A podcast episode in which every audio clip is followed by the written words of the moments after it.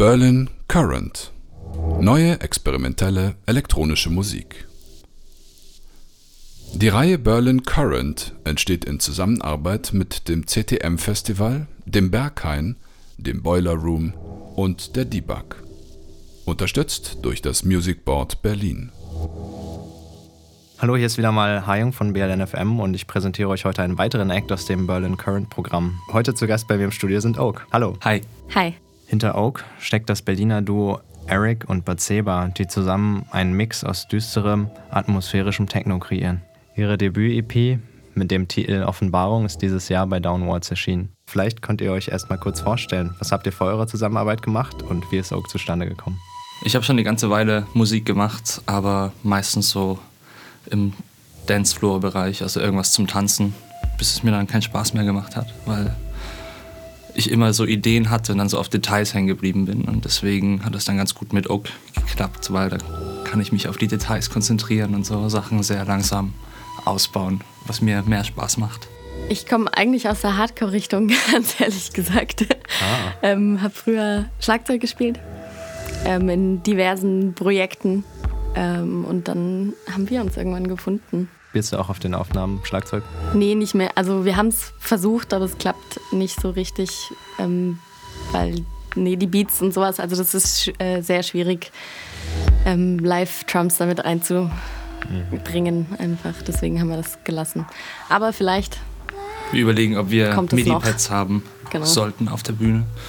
Ähm, das Problem ist einfach mit so einem Live-Schlagzeugset, da kriegt man halt die Sounds nicht so hin, wie ich sie möchte. Und ja. ähm, was wir aber gerade aus, äh, ausprobieren, sind MIDI-Pads zu benutzen, um dort dann die Sounds, die ich schon gebaut habe, einfach so in das Live-Set mit reinzubringen, weil es halt schon ein cooler Aspekt wäre, wenn man dann auf der Bühne stehen kann und wirklich äh, live seine Drums einspielt.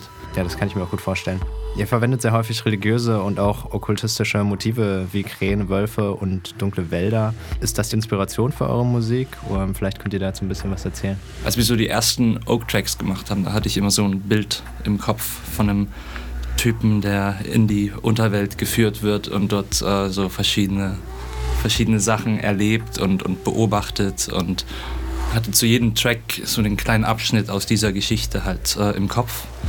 Aber das ist jetzt nicht, weil das religiös oder so für mich war, sondern einfach nur, weil diese, diese Symbolik eine sehr starke ist und ähm, sehr faszinierend und es sehr gut zu dem passt, wie wir halt klingen, finde ich.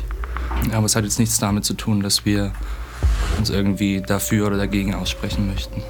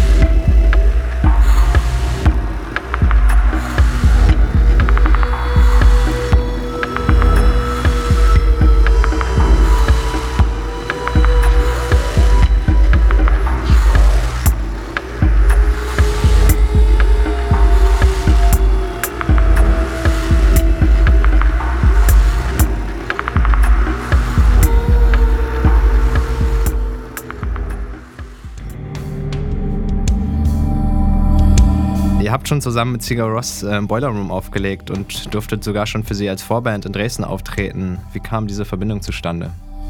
Ganz zufällig, ganz ehrlich gesagt. Ähm, ein Freund von uns kennt die Manager, arbeitet mit denen zusammen. Dort ist die Vorband abgesprungen und dann haben die uns gefragt. Und wir waren zum Glück äh, so kurzzeitig verfügbar und wir haben jetzt nicht so ein großes Setup, genau. dass das ein organisatorischer Aufwand gewesen wäre. Und dadurch, dass wir kurz vorher im Berghain unseren ersten Auftritt hatten und dort dann der Freund auch da war, ähm, hat er halt gemeint, ich hätte da jemanden für euch. Und ja, dann hat das ganz gut geklappt. Die Boiler Room-Sache war dann danach, oder? Genau. Die war eine Woche, eine Woche danach, glaube ich, ja. Eigentlich hat, hat uns unser Freund dann danach erzählt, nach dem CRO-Gig, dass die erst mal abwarten wollten, wie wir uns so auf der Bühne präsentieren und dann, dann entscheiden wollten, ob wir mit denen im Boiler Room spielen. Und äh, anscheinend hat es ganz gut geklappt. Haben ja. wir überzeugt. Jetzt habt ihr uns Zuhörer schon ganz neugierig gemacht auf eure Live-Shows. Äh, wann wird man euch denn das nächste Mal sehen können und wie sehen eure Live-Shows aus? Äh, am 21. November spielen wir in Berghain. In der Kantine. In der Kantine, genau. Mit Samuel Carriage von unserem Label zusammen. Also das wird eine Downwards-Nacht. Ziemlich cool. ja, Sam, wir sind, wir sind riesige Fans von, von Sam und freuen uns drauf, mit dem die Bühne teilen zu dürfen. Die Live-Shows, wie sehen die aus? sind relativ intensiv, sehr laut, hoffe ich zumindest. und ähm, momentan ist es so, dass wir unsere bisher releaseden Songs und die Songs der neuen EP live zusammenstellen und als ein Stück probieren zu spielen. Und in der nächsten Zeit werden wir natürlich neue Sachen schreiben und versuchen, die dann irgendwie mit reinzuwursten. Aber Seba macht sehr viel mit dem Mikrofon, steht an der Looping-Station und bearbeitet ihre Stimme.